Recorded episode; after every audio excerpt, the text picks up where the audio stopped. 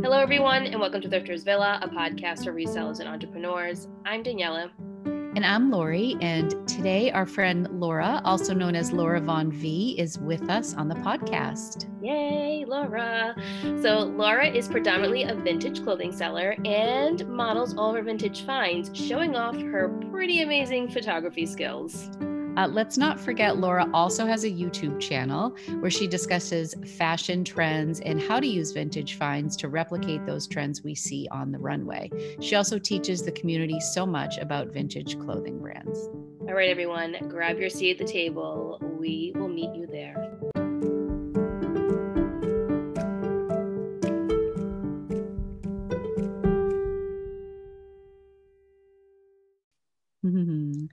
Hey, Laura, welcome to our podcast. Welcome. Hello, hello. What a fun intro. I was like, oh, wow, I do do all that. Me. yes. Well, we are so happy to have you here, and we have so many questions for you, burning questions.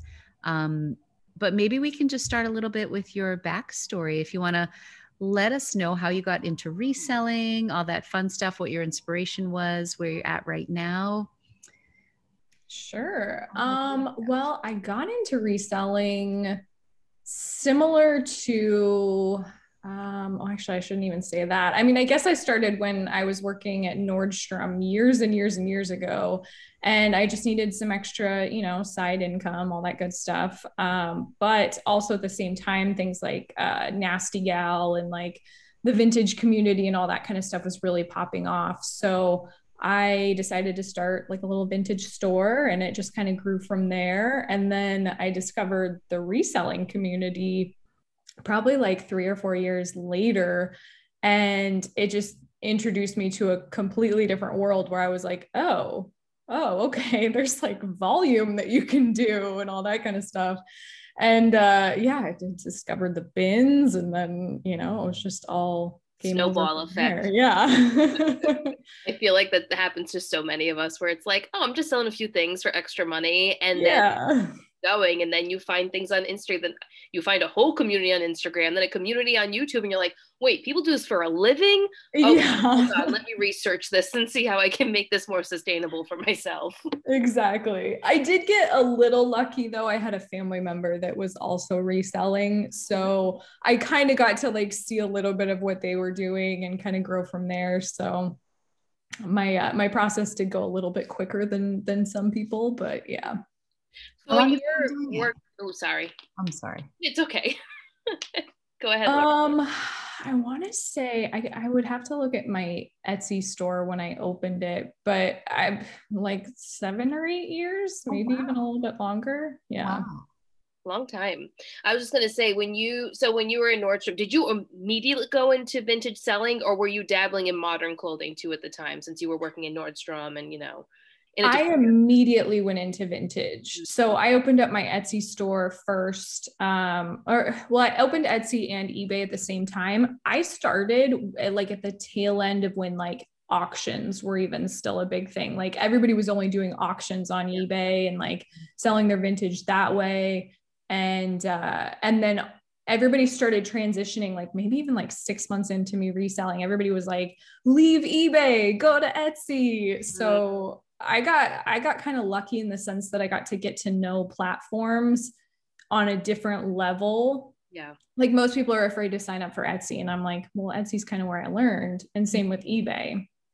Yeah, I definitely um I had an Etsy store um, probably 8 or 9 years ago and I would sell so I used to make jewelry. I used to sell my jewelry on there and then I also sold a lot of my wedding things on there. So I made like my wedding cake stand. I made um, this board that I had. I sold everything on Etsy that was wedding related and it just flew. Like that was the platform that I used to resell that stuff. And eBay, I've had eBay store since I was 16 years old. So I've had eBay for a long time. Yeah, you know, you know the yeah, old eBay. So did Lori. Yeah. Lori had an eBay from back in the day as well. Oh, nice.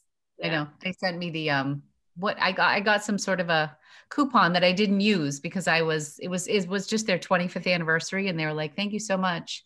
My bit my first big sale was on eBay. I was living in San Francisco and I was selling Mary Kay Cosmetics and I was very pregnant and we were moving across the country and I was like I'm not doing this when I get home and Jay's like well there's this thing called eBay we can try to sell it on eBay I think it was like a cashier's check or something and we sold my all of my inventory um, on eBay, waited for the check to clear. And that was it. That was like our first big thing. That was Anthony was born in 99. So um, we were probably on it for a little time before that. But yeah, it was early 1999 or late 1998 when we did that. But um, yeah, I mostly dabbled in it. But yeah, eBay, eBay, eBay.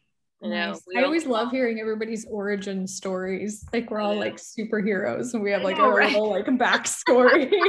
Know. I definitely sold on Craigslist a lot too. That was like my go-to was Craigslist when that oh, was oh, nice yeah. If I didn't live in a big city, I think I'd maybe feel a little bit more comfortable with selling yeah. on Craigslist and like yeah, Craigslist marketplace. sketchy through through yeah, time. Um, a little bit. Well, and now I think that Facebook Marketplace is such a a comfort comfortable place for people to sell. I mean, it mm-hmm. kind of started on Craigslist and shifted over to mm-hmm.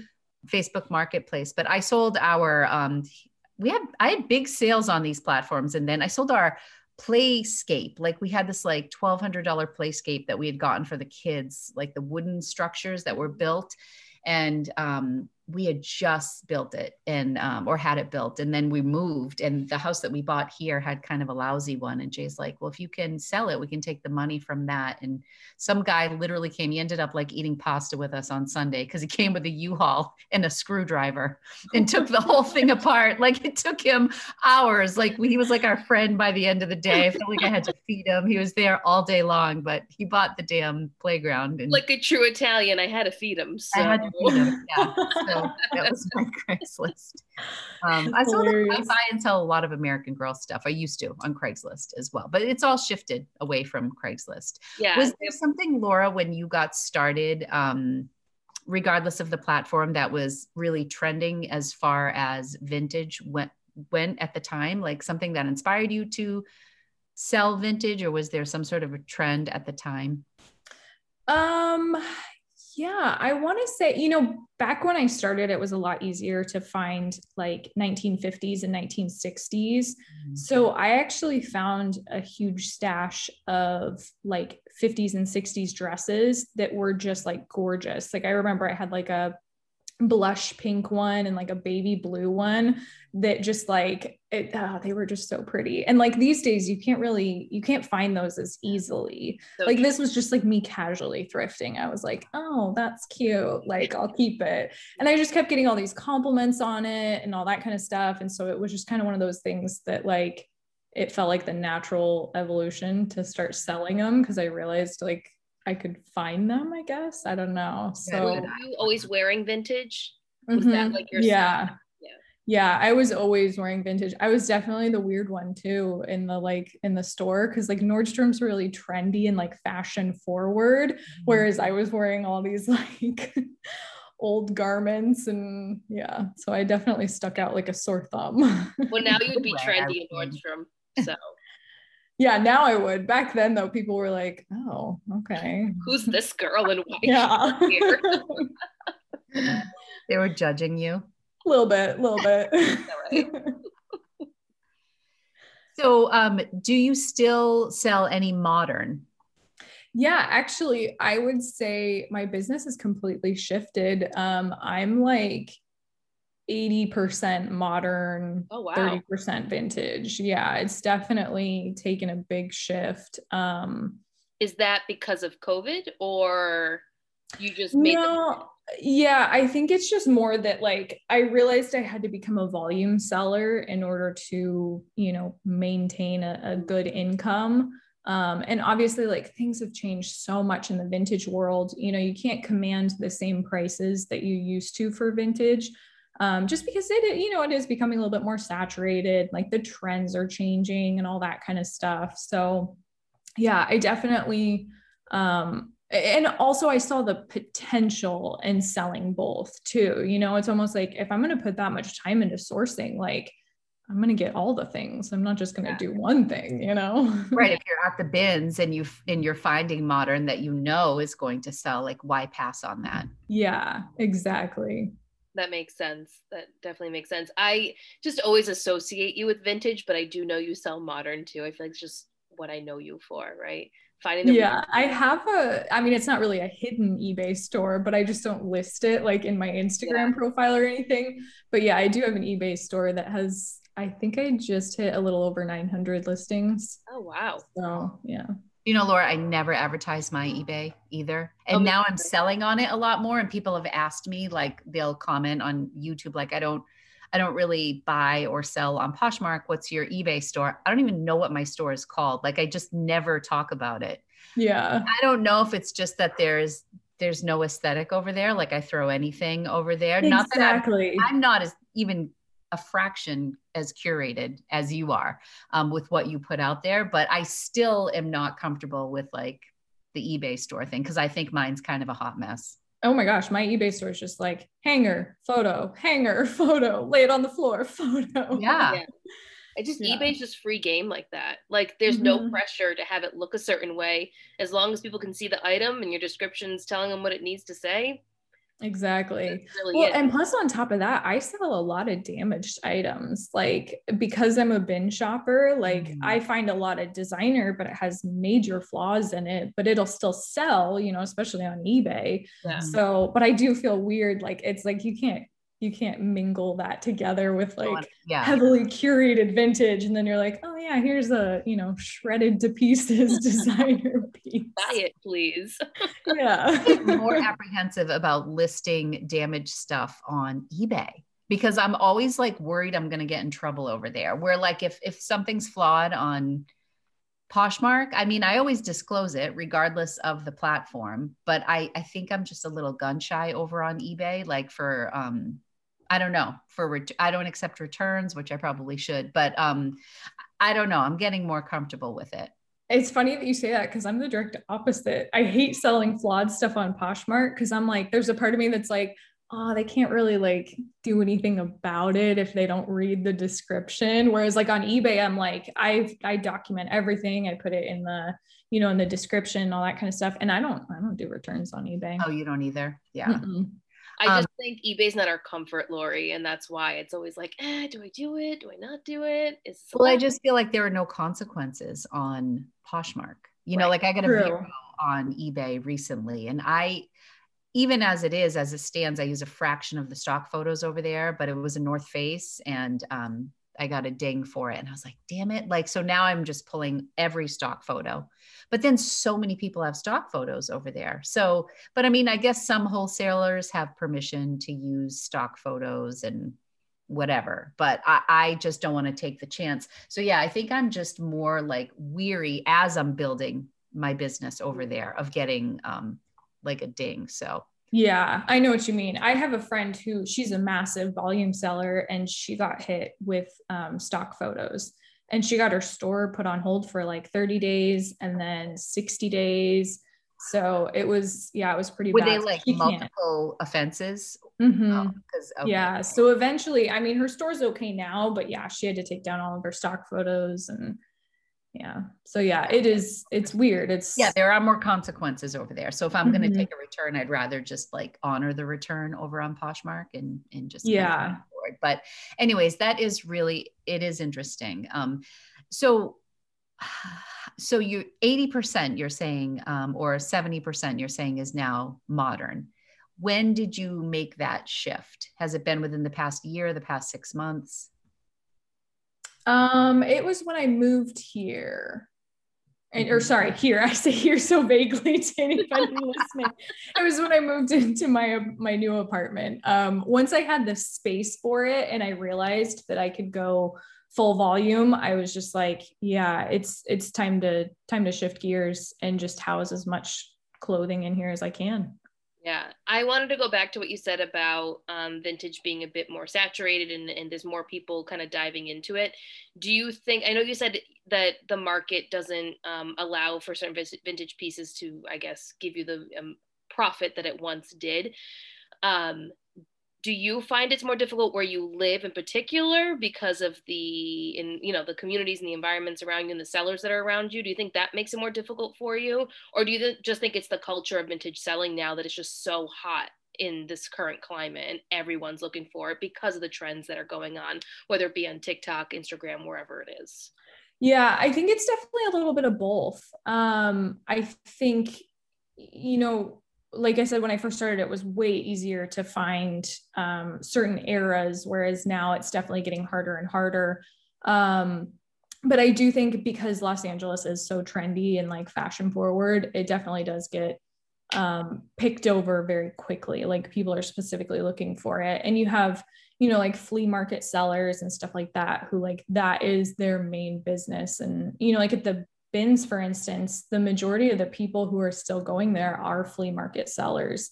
So they definitely know what they're looking for and they they work fast you know they're like running in there and grabbing all the stuff and then running out and so yeah i think lori for us like i think of the guys at the bins in new hampshire that like are only looking for the t-shirts and the hats and the jerseys like that's what comes to mind when i think of vintage mm-hmm. sellers that's typically what i see when i've been at the bins yeah, um, i think they i think they exist in every bin location yeah, like, like there's always like the jersey guys, the t shirts. yeah, guys. Exactly. Kind of, yeah, they're like trading back and forth, and um, yeah. And I it's remember, interesting because I think the vintage men's vintage is where women's vintage was when I first started, where it's like the prices are just like oh my gosh, like yeah. you can sell that t-shirt for $400. Okay. Like do that, you know? Whereas like women's vintage used to be that way. So I think it's, there's like a bubble, there's a bubble mm-hmm. that's about to burst when it comes yeah. to men's clothing. Yeah. I think.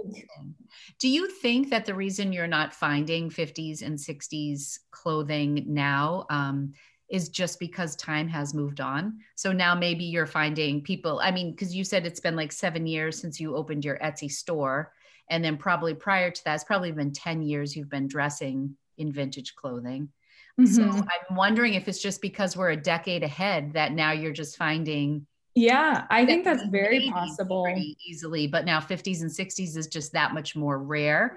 Mm-hmm. A little bit more in the rearview mirror. So yeah, I and I mean, as as morbid as it sounds, like you're you're finding things that like most likely the person has passed away and like you know given their clothes away and all that kind of stuff. So yeah, I think it really does have to go with um, you know based on the timing, the time mm-hmm. frame for sure. Yeah, you should come if you're ever if you're ever east coast i think there's a lot of good selection for vintage in new hampshire you know shop foxborough brittany yeah, yeah, I love her. She's a New Hampshire girl, and she does do her. She does shop at the bins, and um, yeah, they, they have a good selection there. I think we found more vintage. I, I personally find more vintage in New Hampshire than I did in Boston. Mm. Boston bins, which have been closed, unfortunately, um, they had a lot more fun, fashion, modern stuff. Um, just because they were the city, and New Hampshire's kind of just a little more woodsy and off the beaten path sort of stuff. So yeah. Wait, your bins are still closed? The ones in Boston are. Yeah, I don't think Boston's reopening, which is, I don't know if they ever will right really now. Makes I mean, me cry. Yeah, I actually had a um somebody who follows me on Instagram had like messaged me, DM'd me to say like there was some drama at the bins. Like I, I think like I, I, don't know. Like it was all hearsay, but I think there was like a fight that resulted in some like police. It's it's kind of in you know not the best area of the best area. And um and it's also a super small space. Like I would say, New Hampshire is probably three times the size of Boston. Yeah. And New Hampshire is not that big. And New Hampshire isn't that huge. Yeah. Um, so I think the combination of whatever went down there, COVID, and then when they went to reopen, they're kind of assessing. Like I think the um their maximum capacity would i mean it's 45 people in new hampshire. I could, it would probably be 20 people. Like i don't even know if it would be worth it. Oh yeah. So i don't know if hard. it's still a covid thing or but i miss them tremendously. I miss them. Yeah. They had a lot of great stuff. And even like not bins because the bins aren't close to me. I mean, if I were to go to New Hampshire bins, they're probably an hour and 40 minutes, maybe two hours, depending on traffic for me to get there. Mm-hmm. Um, the thrift stores that I have local to me, two of them in particular, are just filled with vintage, like 70s, 80s, like grandma sweaters everywhere, like, you know, everything you can imagine are there. And I have a hard time in some of my for stores that are close to me, like from when I leave work or closer to my home, um, because it's predominantly vintage and that's not what I'm selling. So I have to always travel a little bit. And not that Rhode Island's small, so I'm not going far, but I have to kind of go an extra like 10 minutes in another direction to be able to find certain pieces. Not saying that I can't find them in the one in the thrift stores that are closer to me, but it is there's definitely um, an older generation in those areas. So mm-hmm. as they're, you know, either going into um, different homes or, or passing, uh, all that stuff's getting put into those thrift stores. So mm. yeah, an abundance of it around me. Yeah. Like I wish I had that. wow. Yeah, it is fun. I mean, I think the further along I get in my reselling journey, I think I've just been appreciating vintage more and more just because of its uniqueness. You know, you can pass by a thousand and one dresses from the loft and then like even lululemon and madewell and it's just like everybody has it everybody's selling it and then you find a cool vintage piece and i just love the history of it so much i love researching it um, yeah i think it, it's definitely a portion of my business i just recently did a what sold vintage edition um, and it was just sales from poshmark and a couple people had mentioned in the comments that you know that they think you make more money on ebay for vintage as far as like um, what people are willing to pay and i've kind of been all over the map with certain vintage pieces have sold really well actually oh my gosh i meant to credit you um, i was shopping the other day laura and i picked up a penny lane uh, leather jacket Ooh, and wow. i used the keywords just because I, I don't know where i heard you talking about it if it was a video or i don't yeah. know but I um, did, yeah, I did in a video and an Instagram story about it. Okay. Yeah. So um I was like, oh my gosh, like I saw the coat. It was from the Weather Vane, which was like a mall brand in the 80s that we used to shop at. And um it, it, was, you know, it's just a penny lane leather jacket with like all the faux fur here. And so I listed it just for a hundred dollars and um, I paid 13 for it and it sold in like two days, 80 bucks on eBay. Oh, nice. Yeah. I'm like, how perfect that my penny lane coat so sold the day um, that we were talking to Laura. But I wanted to thank you because I would have, I would have never used that key term. I would have never used Penny Lane. And I mean, I we love Almost Famous in my house. We love that movie. I know, right? I think people oh they don't they don't even think about like half the keywords that you can use. Most of them come from like pop culture and stuff like that. Like that's the majority of descriptions i think when it comes to describing certain things. I mean cottage core is a perfect example. That's like a total pop culture like you know thing. It's not a, a description of the item. It's like a way to describe what's trending and stuff like that. So yeah. Do you yeah. think cottage core is still alive and well I think it keeps evolving, which is so weird. Like the whole like now it's like dark academia yeah. and like all these like new little subsets of like it's almost like a Reddit forum. Like there's like all these little like. but I feel like dark academia is like totally different than cottage core. Yeah, it's but it's like it stems from it, you know, like it's like almost like in the same family, but then it like kind of shoots off into its own little like so let's explain what that is for people that are listening and don't know what what that term means. As far as cottage core or both of them, both of we them. We can do both. Um, because cottage core is like a very um like uh you know like you live in a cottage in the middle of nowhere and you little house in the like, prairie is what I think. Yeah, like very like lace and florals and and all that kind of stuff. And then dark academia is like um feels a little uh, more goth, like plaids and yeah, um, no, like uh, what's that movie, Dead Poets Society? Yeah, like that, like like going back into you know that time period of you know you got your textbooks in your hand and you're walking around with like your little sure outfit on, almost yeah. like a little Harry Potter vibe. yeah, yeah, very much that too. Um, but it, it is it's fun to to see those trends. And then one of my other thoughts or questions is when you're shopping for um, vintage styles and you're trying to kind of you know maybe you're sourcing specifically for cottage core vibes or dark academia. I mean are you going specifically and, and are is it essential that it's vintage or is it just like a look um, and are you looking for specific brands? Like, do are there certain brands with vintage that are like exciting? Um, well, like question. for example, I mean, like you know, like the Jessica McClintock. I mean, that I think is one that's super common and everybody knows, like Gunne Sax. Um, yeah. so that I guess is an example where the brand would be uh, as equally as important as maybe the style. But do you think with certain vibes, the the fact that it's vintage or not, or brand or not, is important or not? Um, I I personally don't worry about the brand at all. Like, of course, I like to know, you know, the designers and stuff like that. Like, there's some top shelf vintage that you know you you always want to keep a lookout for. You don't want to pass it up. But at the same time, I mean, there's so many obscure brands out there that got discontinued or like never made it, but like it's still considered vintage and coveted because of either the design or, you know, how old it is and all that kind of stuff. Um, but as far as finding things that don't necessarily fall into the vintage category, but is still on trend, um, I personally find that really hard. Like I don't get as much dollar amount, like like the value doesn't hold the same way for me. Um, mainly because it's you know the searchability of it. Like if you can't use the word vintage in the title, I think that um, makes it a little bit harder to sell, if that makes sense. That sure. does make sense. I think that's one of the struggles that I have with vintage is like I'm not that I'm super brand focused because that's that's not true. Because if I find a style that I really like, brand doesn't always necessarily matter.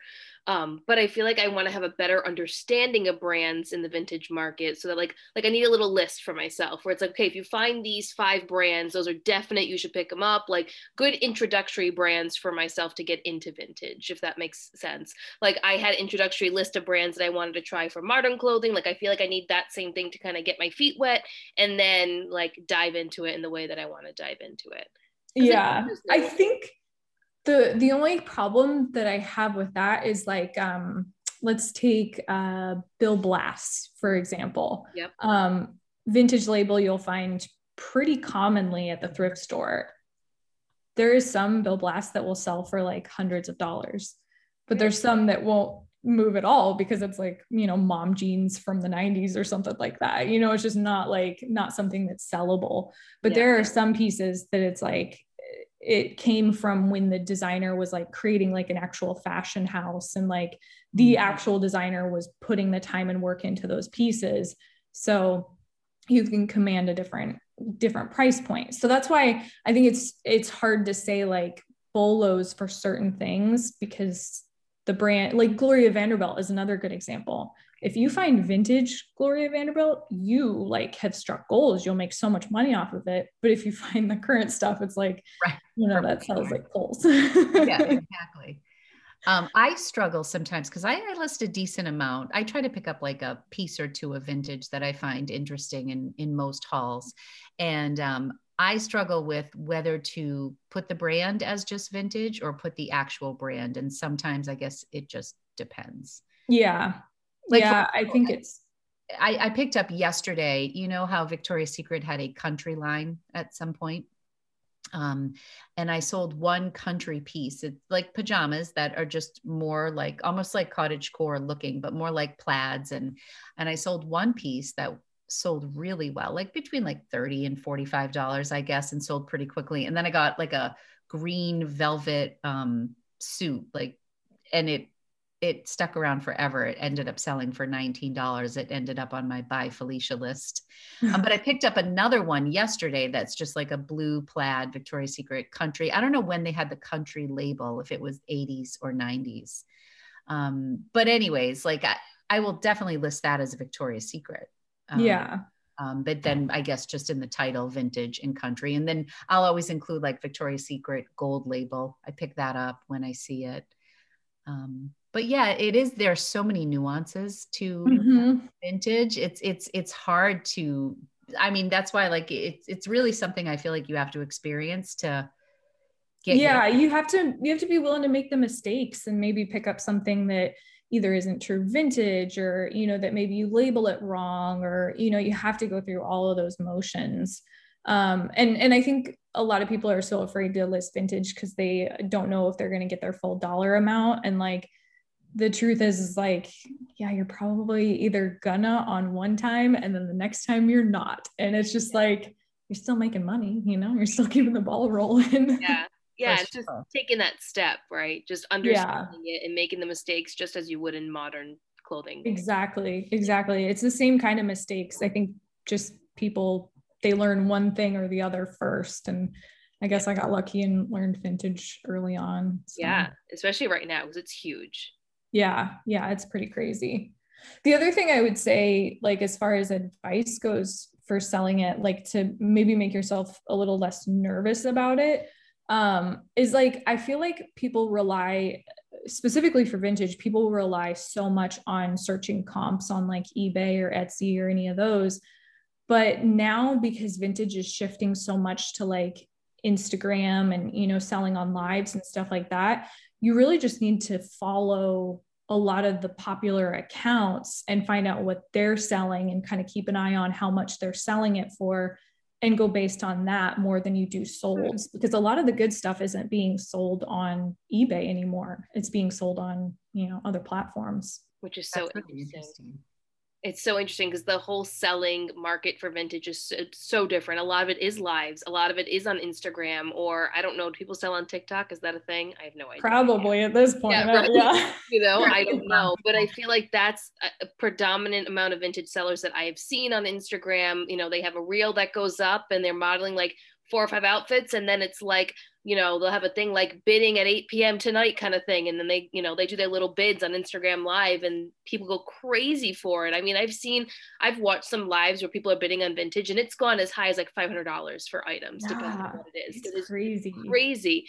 but it's fascinating to watch because it's not something that i understand in the same capacity as other people that are probably on that live and understand the value of those items. So um yeah but it's definitely like it's a market that i would love to kind of get into. It's like i need to i've mastered one area of what i love to do and now it's like time to kind of start dabbling into other things. I feel confident enough to dabble and then you know eventually become better at it but i see i think you don't give yourself as much credit as like I, like there's there's something that you just don't feel comfortable with because I'm like I see your Instagram stories where you post the like mm. the um the the fashion show stuff like to get people's opinions on it.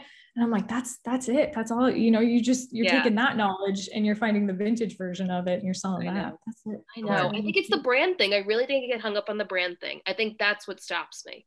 I really and do. comps and comps. Yeah, because that's what I do, right? That's just what I'm used to doing. It's just breaking out of that habit. Like when I'm specifically looking at vintage pieces, or if I'm grabbing vintage pieces while I'm picking up modern, like doing two separate things with the cart, basically. Like I think I have to like do it that way in my brain. Like, okay, here's all my modern pieces. I'm gonna look it up the way I normally do, and then here's my vintage pieces. Let's just go based off off of style and what I'm seeing, and and grab those pieces. Just two different types of mentality when it goes into it. I can do it. I just need to actually physically do it, you know? Yeah.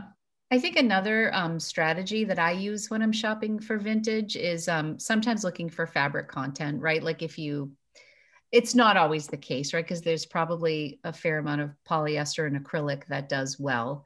But if, but when in doubt, if you're on the fence and it happens to be wool, like I, I bought a Liz Claiborne um, silk skirt from the 80s or 90s and it was at the bins. Like it was super low risk and i knew it probably wasn't going to be huge money but liz claiborne was like a thing when i was little and now it's sold at jc penney. So to your point laura i'm sure there's some liz claiborne that will go for a, a decent amount maybe not i don't know. Um, but anyways it sold for like 20 bucks um, and it probably cost 50 cents and it didn't you know and i buy like a lot of like the vintage like slips that people can use as a dress or like underneath a blazer. Um, I tend to go with like low risk stuff. So if, if it's either silk or it's wool or cotton or just some sort of a nice fabric and it's vintage, then I'm like, well, that's kind of a, a decent sale. Like I picked up this um, ice blue Chaus, C H A U S. It was just like a 80s dolman sleeve, like crossed padded shoulders, light, light blue, but it was, um, it was Angora um, or mohair. It was something like that. And it sold for like 30, $35. So like there, I feel like it's less of a risk if the fabric content is also there and the price is right. You know, it, yeah. it's easier to just play around with it and see how it will do. When yeah. I have picked up vintage, it's typically sweaters and it's always mohair and angora like those are the two things that i will always pick up if it's vintage um, the other thing too that's trending right now in the fashion world i don't know if you ladies um, have heard of it, but argyle is like the new hot fabric that people want. They want items that are that are argyle and you'll see Like burberry pattern, not fabric. Ar- yeah a yeah yeah sorry the Yeah, yeah. Yeah. that's like the new hot trending thing like burberry Is it like the sweater vests? Like the sweater vests and even sweaters i saw burberry had um i think it was on farfetch they had like a whole it was an actual well it was sleeveless so she had like a button up underneath and then it was um, a sleeveless sweater and then it had a matching skirt with the same pattern on it and everything it was interesting there's like this whole argyle thing going on I right wonder if Argyle at all um, ties in with the academia. maybe Yeah, that would that would make sense. I know also uh the Emma Chamberlain, she wears a he always sets the trend Yeah. That one. whatever she's wearing, which I feel like I recently saw her in an Argyle sweater. So probably because Probably there it's like uh the new hot thing i don't know i don't remember where i read it but it was like one of the trending things to be looking for is argyle which is She's interesting been really um, doing more and more through. I actually watch Emma on a regular basis. like my I kids, do too, just to keep up with the times. You're right, keep up with I just I find I, I find her fascinating. I think she's a little bit sad and lonely. Yeah. But uh, she's like my son's age. And I remember when Anthony first showed me her and she was 17, and I was like, this chick is obnoxious. And if she belches or drops an F bomb one more time, Anthony, I'm like, how is this enjoyable to you? Like, she's making a peanut butter sandwich and every other word is. And I'm just like, I don't get it. Like, I don't get it. And he's just like, Mom, like, get over yourself. She's hysterical and like I was really anti for a long time. And then I just started watching her more and more, like pre reselling. Like I just watched her more and more. And um, it's fascinating to see that she's like a Louis Vuitton.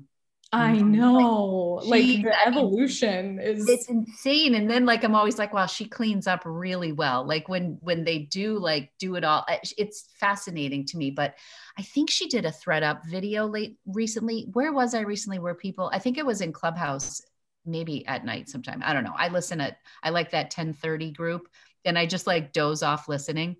But um they were talking about how um you know thredUP is reaching out to so many influencers now.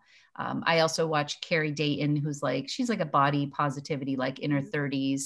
She did. Uh, she's been doing hauls with thredUP and how they're reaching out to influencers to sell their stuff. But Emma Chamberlain had ordered a bunch of stuff and like she's just ripping open packages and they were like ten dollars here, and none of it is based on brand. Like I feel like yeah. My, I say this all the time for my daughter, for this generation. Like it's weird because we are so brand focused. yeah Um, and sometimes I feel like it's just because I can't pull together a look because I'm 47 and a size 12, 14. I'm not going to look the same way that, you know, like my 19 year old daughter looks or 18 year old daughter looks in, in some of these clothing. So it's, it's, it's interesting because Emma wasn't looking at brands at all. I don't think she cared. and the even a little. prices that she pays for some of the brand like like a Liz Claiborne top or something like that like that's the stuff that she's buying and I'm like well you paid $35 Yeah. for that? 5.99 at thrift store like It's so funny. Yeah, it's really it's really interesting. Cuz I was very as a high school student, brand was still a big thing like having like a Benetton shirt was a really big deal, like the rugby Yeah. shirt with Benetton or there were like there were there were certain things. I mean, there are still for the kids like as much as my kids Angie will go sh- thrifting and whatnot, like she'll still want the Air Force Ones or whatever, like certain certain brands she'll still want, but um not as much as I man. it's definitely cool now to go and find like obscure stuff that doesn't have a label to it or yeah it's just something different and unique whereas like I, like for me same thing growing up it was like if you didn't have an abercrombie and fitch t-shirt on you were nobody Yep. And then when Hollister came out, it was like everyone shifted to Hollister. And you know, first was American Eagle, then it was Abercrombie. Like that was that was it. If you didn't have that on, like I remember my first Abercrombie was like a zip up and it said Abercrombie and Fitch on it. And I worked so hard to be able to afford one of them because it was like $108 so this ridiculous thing and i worked I, I remember i picked up extra shifts to buy it at my part-time job because i wanted it so bad because everyone had one and my parents couldn't afford to get me one so i had to work extra to get it because that was cool to Mm. buy the brand new thing at the store where that's not the case now at all now you say i thrifted it and it's like wow, you know, like they, exactly like mind blown, you know. Even when I walk into the thrift store, the climate is completely different. Forget even like what people are buying, just the people that are in there in the last year has changed. Mm-hmm. It is the the predominant customer base now is like between 24 like 16 to 24 that's who shops in the thrift store yeah. crazy yeah, the amount of people that I see filming in the thrift stores yeah, too. Like I'm like they're like filming their haul videos. Yes. The camera out. Yes. I wonder if it's like here to stay or if it's a trend. I I, I don't know. Yeah, it, I wonder it, the same thing. It seems hard. I feel like post COVID, we're gonna see like less YouTubers and hauls and stuff because I think everybody like launched their YouTube career like because they had the time and you know when we go back I wonder how things are going to shift even with reselling like people who re who have been reselling through the pandemic but then only did it out of necessity um, right. and because they were home they weren't working and how that will shift if it will become less saturated in a couple years or if the trend will just continue because it's it's such a good thing you know it you are recycling fashion you are finding things for less money like all of it. I'm really curious to see which direction it will go. Yeah. yeah. I was just at my local mall the other night. I put it on my stories and it was so sad. Like store after store after store just gone, just empty. Like I, I, did like a pan, like from left to right, and there were like three stores on the left that were just, you know, paper over the windows. And then as I panned across, there was like one or two that was open, like Auntie Anne's was still open and think the gap was gone. And then to the right, there were like three more stores just empty. And I think, and we'll go um, to just like pick up pizza for Rocco or walk a little bit after like Jay gets out of work because he sits at this desk for like nine hours a day. And then, um, so we'll just walk. And as each month passes, like more are gone because I think as, as the leases are coming up, it's not worth it. Yeah. Yeah. That's really sad. And it's so crazy because Laurie's not too far from where I am. We're like 40 minutes away from each other, but the malls here don't look like the malls near Laurie, which is great. Like we don't have well, I don't know about Providence Place because I don't go there, which is the larger mall, but the one that's closer to me, no stores have left yet. Yet. I mean, that could all change, but none of them have left. Why it's so different. Like Natick is uh, like our big mall, like where the money is like the mall that I was at is just like a local mall. So yeah. I'm not surprised that that one, like Sears was one of their anchor stores yeah, and Sears yeah, is just gone. Um, but Natick, I'm noticing the some of the higher end. It's funny because I went I went to the Natick Mall a couple weeks ago and there was a two hour wait. I wanted to look at a bag at Louis Vuitton. It was a two hour wait to get into Louis Vuitton.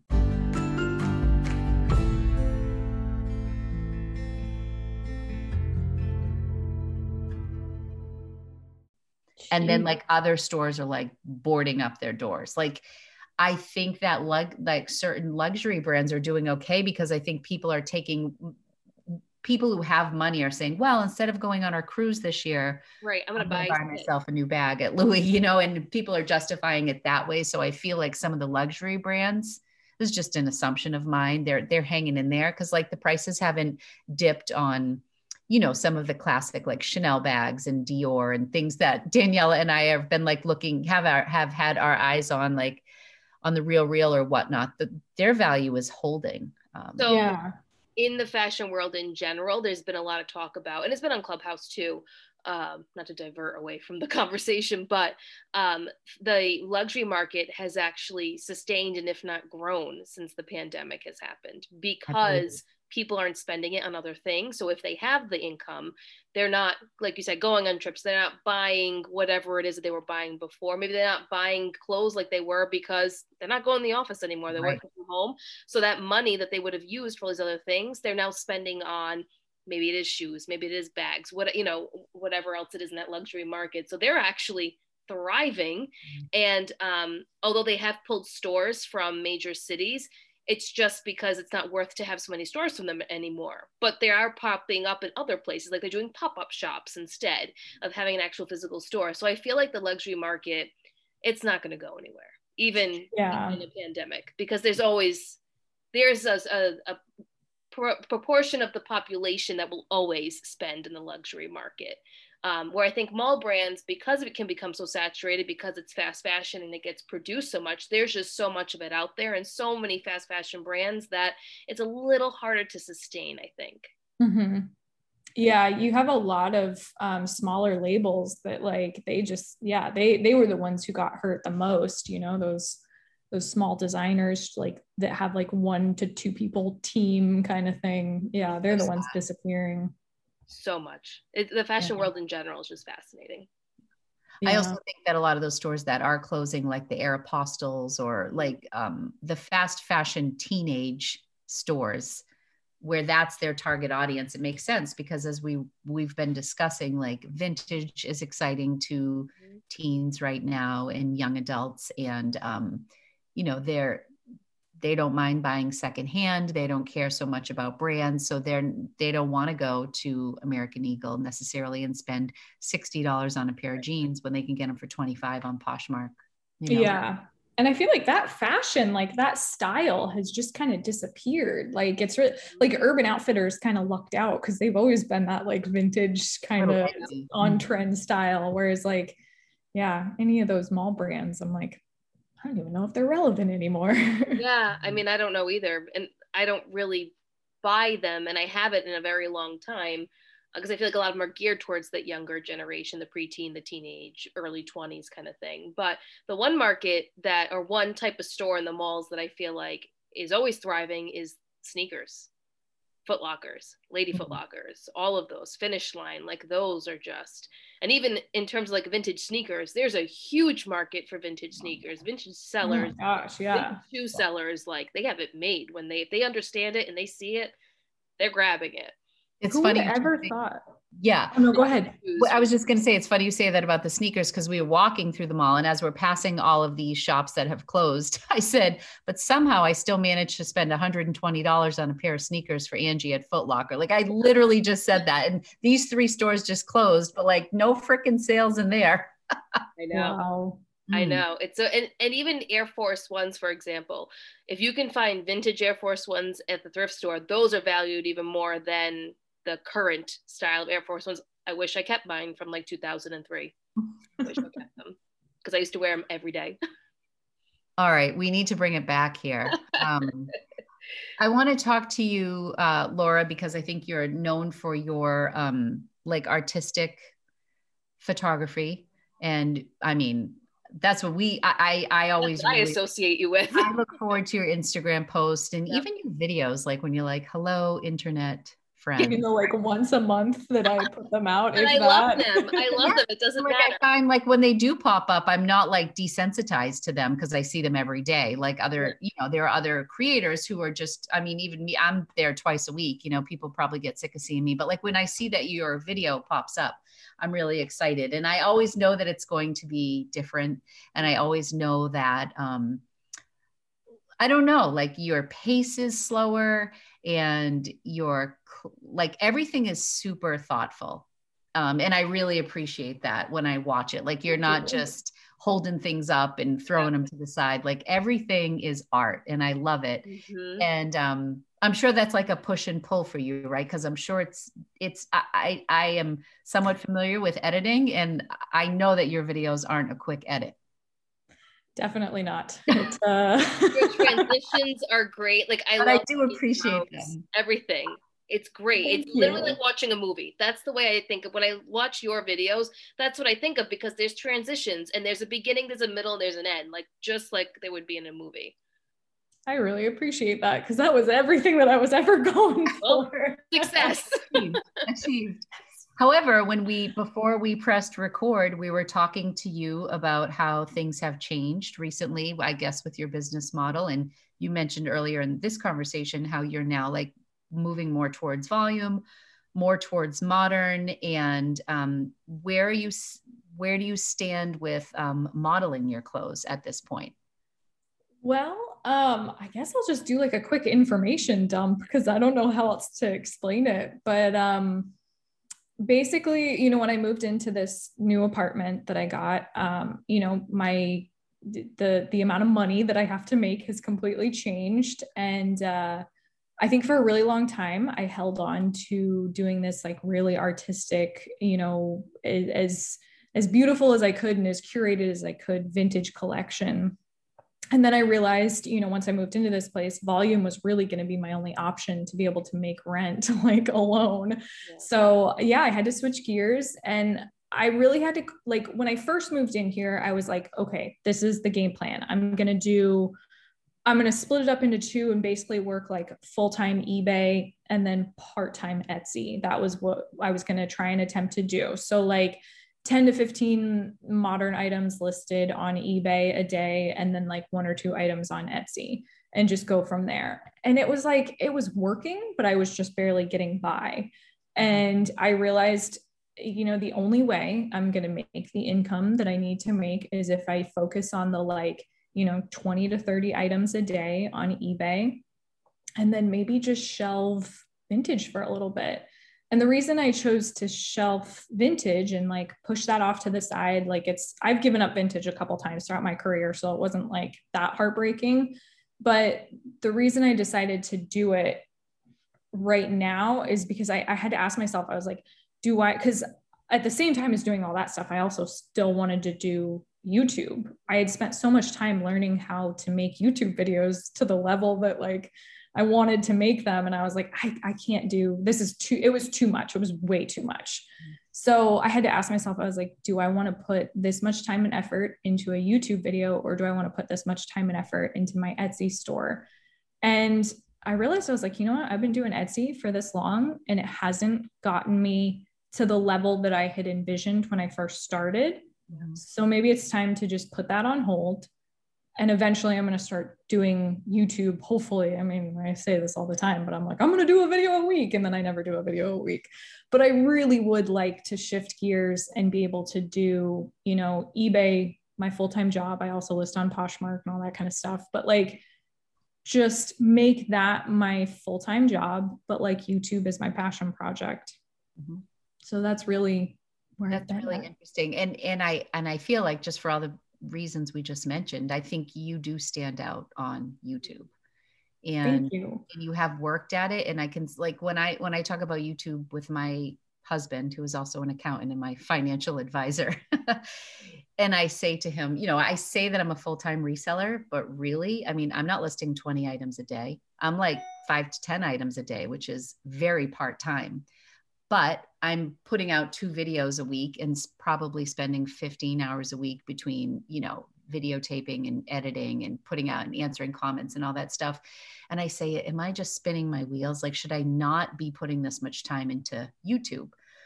And what my husband says is like, Well, the idea with YouTube is, you know, if in five years you're still doing this and you're still consistent, you know, in theory, if things keep going, you know, you're going to have uh, peaks and valleys as far as growth goes. But I mean, if you keep gaining subscribers and viewers, you'll be doing the same amount of work, but you'll be making however much more money you'll be making. Like he's like, I look at YouTube as kind of a long game.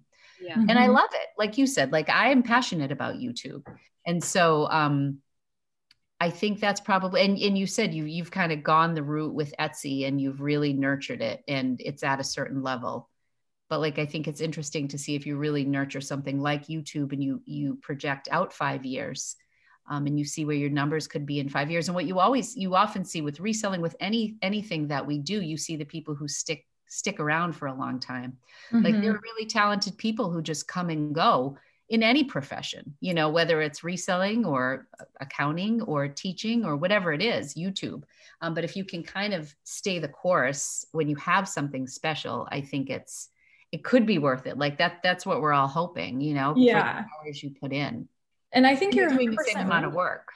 Yeah, I think you're 100% right. It's like you just have to stick with it and see where it goes. Like that's it's the people who who do that that that end up with, you know, the million subscribers and stuff like that. Like it's possible. It's so possible on YouTube and people don't realize that because they do. They fall off after a year and, you know, they they don't see the the immediate growth that they think is going to happen because it's super hard work it, it is. is. It really is. really hard work. And I think people underestimate how hard it how hard it can be and i also think it's very hard to stay with anything that we're talking about youtube reselling vintage modern whatever if you're not passionate about it like yeah. i talk to a lot of people who want to be on youtube but they're like I hate it. I'm like, well, that that's going to be tricky. Maybe, yeah, that's going to be tricky. Um, yeah. But like they like the idea of it, but they don't actually like the process of it, and that mm-hmm. that's hard, you know. So you're definitely yeah. onto something. I, I think that would be a good use of your time. Yeah, I, hope so because I I really enjoy it. The only thing it's funny we joked about this before we started recording, but I was saying how I feel like your podcast is kind of like a therapy session for a lot of people. So I'm like, uh, are we are we starting my therapy session right now? Because my biggest problem with YouTube is like I feel like I don't have a direction. Like I feel like I want to do this one thing, but I realize that that's not what people want to watch. People want to watch my reselling side. And I'm like, that's actually not what I want to put out there. I want to put out fashion. I want to put out like what inspires me to resell. And I don't think a lot of people respond to that as much as they do like what sold videos and like haul videos and stuff like that. I think it's just geared towards a different audience you know, not necessarily the reselling, well, me as a reseller would watch it, but me as a fashion lover would watch it too. So I mm. think you just fall in a different market where you still have resellers that will watch that type of content. But I think you'll have a lot of, because there is quite a market out there for the fashion world on YouTube where there's people that I follow internationally, not even just within the US, that talk about that they thrift as well, but they talk about the trends and what inspired them to pick up what pieces. And you know, this look is inspired by, and they'll show whatever it is, right, by whatever designer, right? And they'll they'll just and they'll explain each piece and why they picked it up. Like I think there's a market for that, and it may not necessarily be in the reselling world, but it will there'll be overlap, mm-hmm. and it's just being okay with that. You know? yeah. and it, it is like my my friend hope from Racks to riches just put out a great video today on her inventory system and she has been really getting some footing with youtube. Like she just hit five she's been she just hit 5000 subscribers and then like her past two videos have been over 5000 views like within a week. Like she is but she does like these giant hauls, right? And she loves it. And I say all the time too, like I'm grateful that I enjoy doing hauls. Like I love the storytelling behind a haul. Um, I like them, and they also happen to get a lot of views on YouTube. But it is discouraging when you put your heart and soul into a different project, whatever it is. Um, and I've done, and I've branched. I mean, I clearly don't just do hauls, but that is hauls and what sold videos that's yeah it's like the bread and butter of of yeah YouTube. but i mean i think if you can and i think as far as direction goes i think the more you do and danielle you can probably speak to this the more um the more you release stuff you're you'll find your direction. And it's i'm sure your channel will evolve over time I mean, one of the ways that I've considered like pulling in like some other content to my um, channel is to just maybe add an extra video. Like if I'm worried about the views, which can't be a slave to that because it will just own you. But um, if I'm worried about something, then I'll, I'll say, well, I'll do my standard stuff and then I'll do this random topic on like I'll do a third video or or whatever like to kind of take the place and then you start kind of weaving it into your channel and then it also just becomes your channel yeah. I mean it's your it's your creative outlet. You can make it whatever you want. I mean if you were to imitate what big youtubers do which i you can't really look at them because they're just on a different level but the youtubers like uh, pewdiepie and the beast and like all these big people out there or even makeup their makeup gurus like i mean she doesn't do anything anymore but like tati and jaclyn hill and like all these big um, people they've done other things on their channel and eventually they evolve and they and they because their channel is just known for one specific thing they end up doing different channels. So so some might do like tech on one channel and then the other channel they're doing like video game streaming type stuff. So you know yeah. evolve over time. But i think um all of them at some point in time in their growth of their channel has mixed everything that they love into one place and then just kind of figured it out once they reach a certain point okay my audience really loves this in response to this let's start a new channel on this one specific project. And then everything else is just like this channel that everyone knows is kind of like all the things that they love to watch from me. And then you build yeah. an audience kind of thing. But you're so creative and it's such a creative outlet for you. I just think youtube is a great space for you to just expand and experiment and see what happens. I have a baby youtube channel like you know 688 subscribers going strong but the people that do watch me and the feedback that i get is they like the educational aspect of what i put out and how i explain things and break it down. And the way i break it down to them is very much like in a teacher format because of my background. Like i can explain it to a way to people where it makes sense and there's like dual modalities of learning. Maybe it's audio maybe it's you know a picture it's a little bit of everything. Um, maybe it's the way of using descriptive words i don't know but people like that aspect of it. So for me and i think my youtube in the future is going to be a lot of informational type stuff how to's like that side of reselling but then also someday you know maybe if i ever go to more than one video would be also having other things in there that i enjoy doing like fashion related stuff because i love that and always have loved that. And learning more about other aspects of fashion that's not just luxury or current trends you know stuff like that. Yeah put your photography in there. let's talk about photography. You model your clothing. Do you still model? Yes or no? I do not model anymore. So going on two weeks. so I guess explain to everyone why you're not modeling anymore and then why you think and we will have a moment of silence. Yeah i know because it makes me kind of sad. And um, why you think so many people are modeling now that maybe didn't before. Because i feel like we see it everywhere now yeah, definitely. Um, I think so. The reason I stopped modeling is just because it was bottlenecking, and it was just like the the one thing that I knew I would have to give up if I wanted to do other things. Um, and we don't need to do a moment of silence though, because I have decided oh, that I want to keep vintage for myself again. I used to do, you know, my wardrobe was like amazing. And then I sold it all off because I was like, oh, I can make this much money off of it. Yeah but now I'm like, I'm in a place and I have enough space that like I can I can store a lot of clothes in here, you guys, like a lot of clothes. so I decided I'm gonna start focusing on photographing stuff and, and just putting it on my Instagram for fun. I love that. And showing people the styles and like you can create an outfit with X, Y, and Z. And here are five outfits you can use with just these, whatever, three pieces, four pieces, whatever it is. Exactly. And I will always be shoving it in people's faces that I only paid like $5 for the entire outfit. There's YouTube videos right there. Like there is a market for that. I love it. Yeah.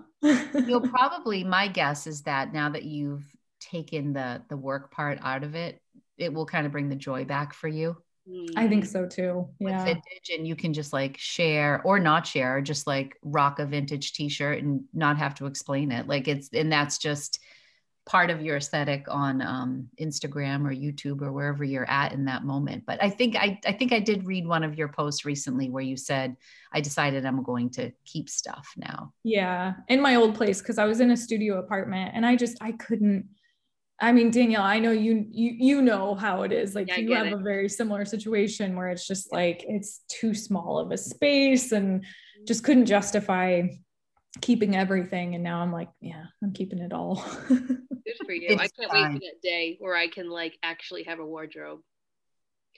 Because when we moved, I mean, I went from a four bedroom house to a one bedroom apartment. So it's it was a drastic change. I got rid of everything. And my closet is very i mean my husband and i share it but it's small. I mean and i have inventory stored in there plus what you see back here. So it's like i i look forward to the day where i can have that too laura. And that's in the near future right? That's yeah like, probably in the next like five but three to five months in that range. We're currently mm-hmm. looking right now so. Nice. fingers crossed. The market's not great because there's nothing available but right now we will see. But that like and that will be a game changer for my business as well as it was for you. Having the space and being able to actually do what it is that you want to do that ha- you've been held, holding back on because you just don't have the space to do it. Yeah. Liberating to know that that's in the near future. Mm-hmm. just like it was for you. To have that. 100% um and then the other part wait what was the i feel like that was a two part question. yes the two the second part was we see everyone modeling now and like why we think how that's happening think it is yeah and how important do you think modeling is I think that's a good question. You know, for me, I it really yes, there are some pieces that like you can command a little bit more money because you're you, you know, you're modeling it. But I really think the time and effort that it takes to model and photograph and edit and all that kind of stuff you could be doing so many other things to make up that money in different ways. Mm-hmm. So I don't think it's necessary, but I do think, you know, if you want to find like like for me it was enjoyable cuz you know, I had the small space and it was just something to look forward to creatively and all that kind of stuff. But it's just it's it's really not necessary for the time it would take you to photograph an outfit and then do the editing like you said and list it and change and get it back on the hanger or packaged up in your inventory or whatever like potentially you could have photographed six garments or eight garments in that time and listed them and then j- just by volume just by a numbers game yeah yeah more chances so yeah, I mean, I guess that's like we hear often that people sell on Depop for crazy money. Um, I don't know if that's actually the truth or if that's just like the word on the street, but um, and I, it, see, I feel like it's a word on the street kind of I thing. I'm like, I feel like I someone says it and then everybody believes it, and you're like, yeah, let's do the math. And it's no but somebody else says it. I'm like, I don't know how they're commanding so much money where I feel like their main demographic is like 18 to 23 year olds who Yeah, that's what I don't understand. In their parents' basement in some cases. You know what I mean? Like, I don't know. My kids don't I mean, although sometimes kids have more money than when you're like a young professional and you finally move out and now and yeah. now you're paying the bills. Like Anthony's yeah. so my job starts starts in June, mom. He's moving to Pittsburgh and he's like, um, when do I have to take over my cell phone bill? And like, is, the, is, the, weekly food allowance going to stop? And I'm like, yes, it is. Yeah. You're a big boy now. You have a yeah. job, you know, you got a big boy job now. So I think he's like, he calls us once a week. He's like, um, health insurance. Like, how long do I stay on yours? I'm like, he's working for a, a like a health company. So like, I'm like, you're going to have a better plan. But like all those little things start coming up now in conversation. Yeah. And, he's like worried about it and and i i feel his pain because I, I remember making that transition mm-hmm. at a young age and um but i also got married right away too so i was like double income off the bat like i wasn't doing it on my own ever you know? Um so yeah that that that is a different time so. Yeah i feel like early 20s it's like oh yeah you got this you can do whatever you want but yeah then, reality sets in yeah 25, 26 hits, and you're like, oh, this is oh, okay. Okay. my student loans kicking in now. Great. On my own health insurance and everything. Yep. so true. But yeah, I don't know. I don't know if Depop's really maybe it is. Who knows? I don't I know, know. nothing about it. I, I think there's like there's people who who have accomplished it, but I think it's so few far in between. And you have like the following that you have to have, like you have to have a cult following and you have to have people that are just willing to just like spend the money right then and there. Like, but yeah, I think it's very. And I would also think that you have to have certain pieces that are going to yeah. even draw that type of attention. It's not just going to be someone who looks cute in a band tee right yeah. Brandy Melville like you know it's not that kind of thing. Yeah I mean well, I and that's the other part that I just like I still I can't believe how far into this game I am and I still don't understand how that concept works because like the majority of these people who have like such a curated closet they're buying their items online. They're buying from us you know? They're buying from the resellers to curate that look. So it's like they're spending you know $50 on a sweater that they're going to flip for you know $150 which is still a good like that's that's a great you know profit margin but they're do you know to do that so many times a day like mm-hmm. you, you, uh, yeah i think that's like i just recently signed up for amazon and i really can't answer any questions about it because i have no idea but the one thing that i learned like immediately is you have to pay to play like to get ungated to to sell thir- certain things it's like well you can do it the hard way and like earn amazon's trust by being a good seller and then you can maybe get ungated here or you can pay this dude 350 bucks and you'll be ungated by tomorrow at dinner. I'm like what? Seems fair. And that's just in one category. And then it's like well if toys is different. And then even when you get ungated in toys you still can't sell hasbro or yeah yeah like it's it's a beast. And then you're like placing these orders and you're buying in bulk and you know meanwhile, i'm, I'm like, afraid of vintage. Like excuse me? And you're afraid of meanwhile i'm afraid of vintage so. But no but i think to laura's point is that sometimes like the people who are big in the game like they have the capital up front to make these big investments and they, whether their profit margins are huge or not like they're getting all the toys you know whether Yeah. whatever, whatever the shiny thing is that people are paying up for they have access to it because they have the upfront capital and then they get it and then they sell it and then it just it just All right, it's a snowball at that point. Mhm. So true. Um, I have a question for you, Laura, and uh, then we can wrap it up. But there's a lot of people that sell vintage and they say, I can't move it on Poshmark or I can't move it here, I can't move it there. I feel like when I think of vintage, I think of Etsy and I think of eBay more so than Depop. Is there one that's better than the other, in your opinion? Because you've sold on both. Um, what, what's your perspective on that? My perspective is it's whatever you're focusing on. Like my Etsy, when I focus and I list on there daily, it is fire. I can make a great living on Etsy. Hmm. Whenever I focus on eBay and I'm listing on there daily, it's fire.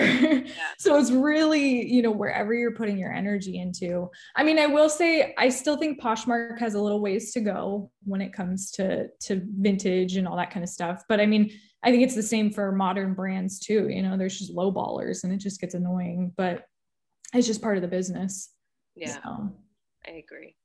I think that's a great answer because I, I believe that with with anything we talked about today, whether you're putting attention on creating YouTube or creating beautiful pictures or eBay, Etsy, Poshmark, wherever wherever your energy is, like that's kind of where the money goes. yeah. Focus your time and energy and be consistent on that one thing that you want to be consistent at you know be really great at it and you'll see the rewards of it just like mm-hmm. anything else in life Yeah. 100%.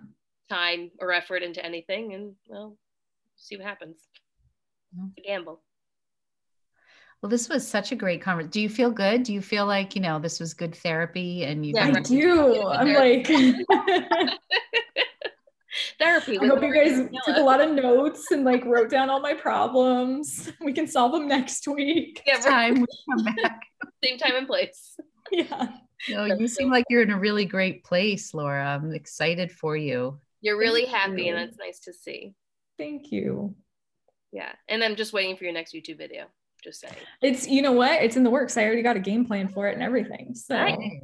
it's Love coming. It. When Is there any parting words see- you'd like to say to our audience?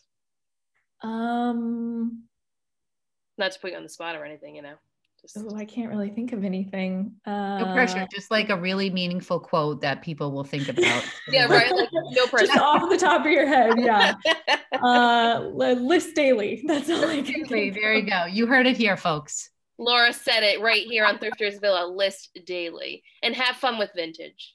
Yeah. Don't be like me and have fun. Laura, thank you so, so much for joining us today. This was a great conversation. I know that Daniela and I were both really looking forward to Yeah. chatting with you. Um, I'm glad we coordinated finally and got, Finally. um, and it was great. It was so much fun to chat with you yeah, thank you for having me. Of course. You're welcome back anytime. anytime. Next week. No. Follow up next week, vintage part two. All right, guys. vintage, 80% modern. Yeah. All right. Um, thank you, everybody, for listening. We will see you next week. See ya, guys. Bye. Bye. Hey everyone, thanks so much for listening to this week's episode. This is just a reminder that Thrifters Villa's Patreon is officially live. You can find us on patreon.com backslash Thrifters Villa. It is just $5 a month where we're going to offer you bonus content, extra episodes, a free downloadable a month, and live events. So make sure to check us out there, and we will see you next week.